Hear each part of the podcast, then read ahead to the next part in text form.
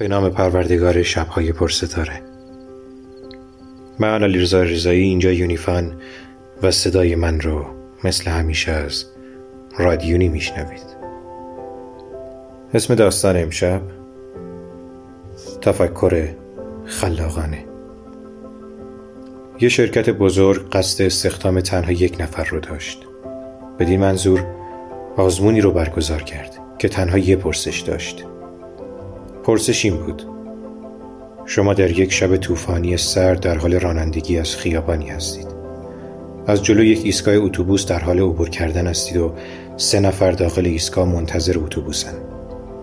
یه پیرزن که در حال مرگه یه پزشک که قبلا جان شما را نجات داده و یک نفر که در رویاهایتان خیال ازدواج با او را دارید. شما می توانید تنها یکی از این سه نفر را برای سوار نمودن انتخاب کنید. کدام یک را انتخاب خواهید کرد؟ دلیل خود را به طور کامل شهر دهید.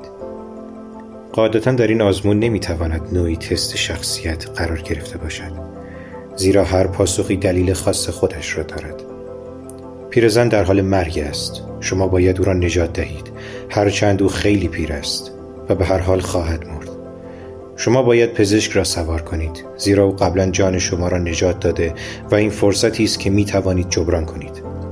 اما شاید هم بتوانید بعدا جبران کنید. شما باید شخص مورد علاقه تان را سوار کنید. زیرا اگر این فرصت را از دست بدهید ممکن است هرگز قادر نباشید مثل او را پیدا کنید. از دویست نفری که در این آزمون شرکت کردند تنها شخصی که استخدام شد دلیلی برای پاسخ خود نداد. او نوشته بود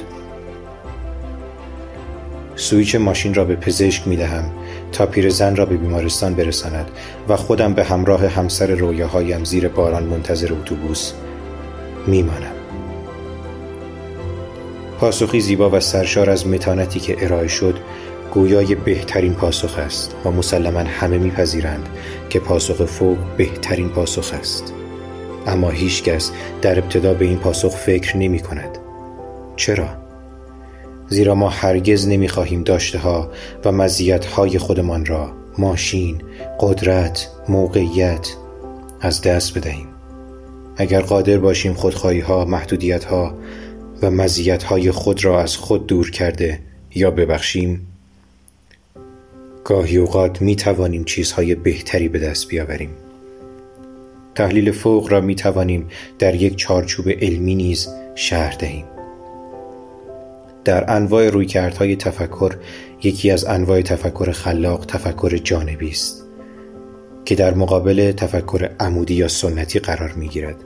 در تفکر سنتی فرد عمدتا از منطق در چارچوب مفروضات و محدودیت‌های محیطی خود استفاده می کند و قادر نمی گردد در زوایای دیگر محیط و اوضاع اطراف خود را تحلیل کند تفکر جانبی سعی می کند به افراد یاد دهد که در تفکر و حل مسائل سنت شکنی کرده مفروضات و محدودیت ها را کنار گذاشته و از زوایای دیگری و با ابزاری به غیر از منطق عددی و حسابی به مسائل نگاه کنند.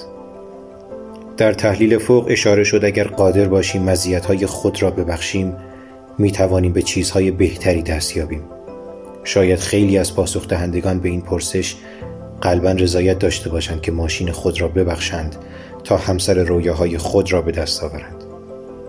بنابراین چه چیزی باعث می شود نتوانند آن پاسخ خاص را ارائه کنند؟ دلیل آن این است که به صورت جانبی تفکر نمی کنند یعنی محدودیت ها و مفروضات معمول را کنار نمی گذارند. اکثریت شرکت کنندگان خود را در این چارچوب می بینند که باید یک نفر را سوار کنند. و از این زاویه که می توانند خود راننده نبوده و بیرون ماشین باشند درباره پاسخ فکر نکردند. امیدوارم که این مطلبی که براتون ارائه دادم مفید بوده باشه. همتون رو به خدای بزرگ میسپارم. شبتون خوش.